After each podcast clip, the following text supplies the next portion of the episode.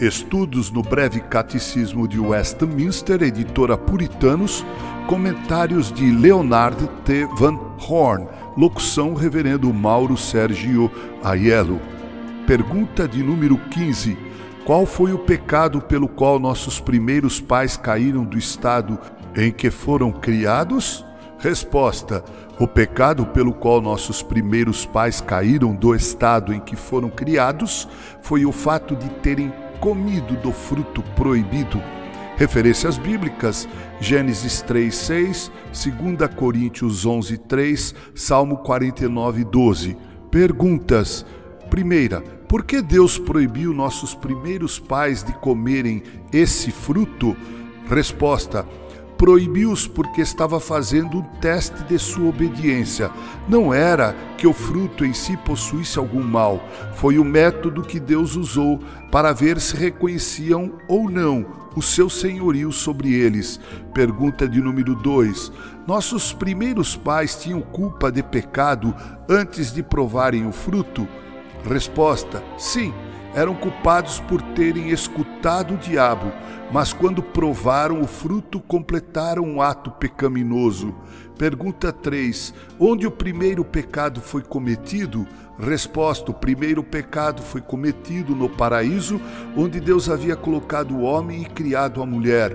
Pergunta 4: Adão foi enganado nesse primeiro pecado? Resposta: a Bíblia nos diz que ele não foi enganado. É provável que seu amor por Eva o tenha motivado a unir-se com ela nessa transgressão.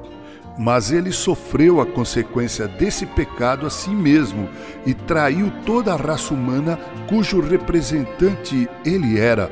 Pergunta 5: O que estava envolvido no ato de comer do fruto proibido?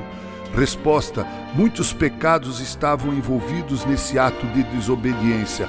Ao comer, rebelaram-se contra seu Deus soberano. Ao comer, eram culpados de traição porque estavam coligados com o diabo. Ao comer, estavam satisfazendo sua ambição a de ser igual a Deus. Ao comer, eram culpados de descrença, porque Deus havia dito que era errado. Ao comer, estavam trazendo a morte sobre si e sobre toda a sua posteridade. Pergunta 6. Se fosse preciso usar uma única palavra para descrever esse primeiro pecado, qual seria a melhor palavra? Resposta: A palavra orgulho, no sentido de soberba, vaidade, seria provavelmente a melhor para descrevê-lo. Calvino afirma, abre aspas, Agostinho está corretíssimo quando diz que o orgulho foi o início de todos os males e que pelo orgulho a raça humana foi arruinada, fecha aspas. Pensar duas vezes. Muitas vezes ficamos imaginando quanto tempo Adão teria passado em meditação e oração no jardim quando lhe foi oferecido pela esposa o fruto proibido. Ele sabia que se tratava de algo proibido. Ele conhecia a regra da obediência estabelecida no jardim, tinha tudo o que desejava e ainda assim desobedeceu a ordem de seu Deus e aceitou o fruto conforme lhe foi oferecido. Nos pomos a raciocinar se Adão pensou duas vezes sobre o passo que estava para dar. Uma grande lição a ser aprendida hoje pelos filhos de Deus, a partir da prova do jardim do Éden, é a lição de pensar duas vezes, de orar duas vezes antes de dar passos importantes. Os filhos de Deus sempre precisam de aprender a lição de resistir, resistir à primeira tentação de pecar que aparece no coração. O escritor do hino coloca isso assim: abre aspas Quero um preceito firme no meu interior, de um vigilante e perspicaz temor, a piedosa consciência do pecar, a dor de segui-lo assim chegar. Fecha aspas.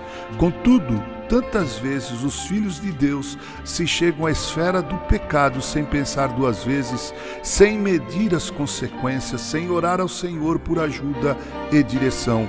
Muitas vezes, uma segunda consideração o salvaria de pecar contra Deus e assim de pecar contra si próprios e outras pessoas. Wordsworth escreveu alguns versos em um de seus poemas que contém uma grande lição que os cristãos poderiam aplicar ao assunto da tentação. Abre aspas: procura as estrelas. Dirás que não há nenhuma. Olhe uma segunda vez, e uma a uma tu as notarás a piscar sua luz prateada, e ficarás a perguntar-te: como puderam escapar à tua primeira inspeção? Fecha aspas. Muitas vezes nos perguntamos por que não pensamos duas vezes, por que não vimos o mal que envolvia aquele pensamento, aquela ação, aquela palavra, quando a vimos de início e parecia tão certa aos nossos olhos. Como podemos ter certeza de pensar duas vezes? Só reconhecendo que somos guardados pelo poder de Deus e que esse poder está operando dentro de nós se nos mantivermos perto dele, guardando os seus mandamentos.